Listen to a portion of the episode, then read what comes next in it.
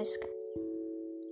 मैं हूँ आपकी दोस्त शिफाली आज मैं फिर ले आई हूँ आपके लिए नई कहानी। और आज की कहानी है सेल्फ एक्सेप्टेंस सेल्फ लव और थिंकिंग पर। Right thinking about yourself तो शुरू करते हैं आज की कहानी। ये कहानी है एक लड़की की, जो हमेशा नेगेटिव थॉट से घिरा रहता था। उसे लगता था वो अनअट्रैक्टिव है, और उसे कोई पसंद नहीं करता। जिस लड़की से वो शादी करना चाहता है, वह भी हाथ से निकल जाएगी। इन नेगेटिव थॉट्स का उसके काम पर भी असर पड़ने लगा, और उसने नौकरी छोड़ दी। वो फियर एंजाइटी फील करने लगा, और वो ज़्यादातर अकेला ही रहना पसंद करता। ऐसे में उसके एक रिलेटिव ने उसे हिल स्टेशन पर जाने की सलाह दी। उसने कहा, माहौल बदलेगा तो उसे कुछ मदद मिलेगी। उनका ये सजेशन उसको अच्छा लगा।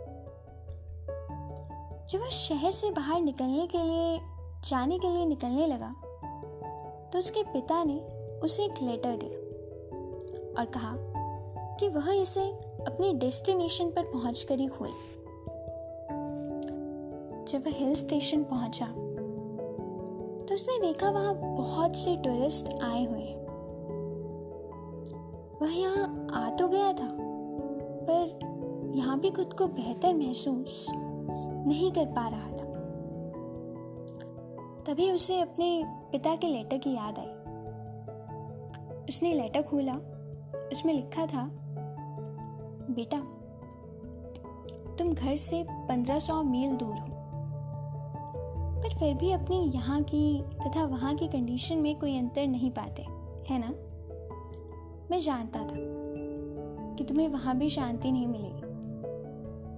क्योंकि तुम अपने साथ वहाँ भी वही चीज़ लेकर गए हो, जो तुम्हारे सारे दुखों का कारण है। तुम्हारी सोच, तुम्हारी बॉडी और माइंड में कोई प्रॉब्लम नहीं है। तुम्हारी नेगेटिव थिंकिंग ही तुम्हारी सारी प्रॉब्लम्स का कारण है। इंसान मन में जैसा सोचता है, वैसा ही बन जाता है। जब तुम्हें ये बात समझ में आ जाए, घर लौट आना। तुम अपने आप अच्छे हो जाओगे।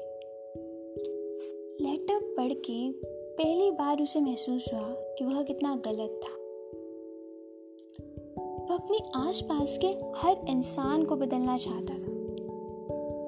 पर ज़रूरत इस बात की थी कि वह अपने बारे में अपनी सोच और अपने नज़रिए को बदलता। अगले दिन वह घर लौट आया। और जल्द उसने नौकरी पर जाना भी शुरू कर दिया। कुछ ही दिनों में उसने अपनी मनशाही लड़की से विवाह भी कर लिया।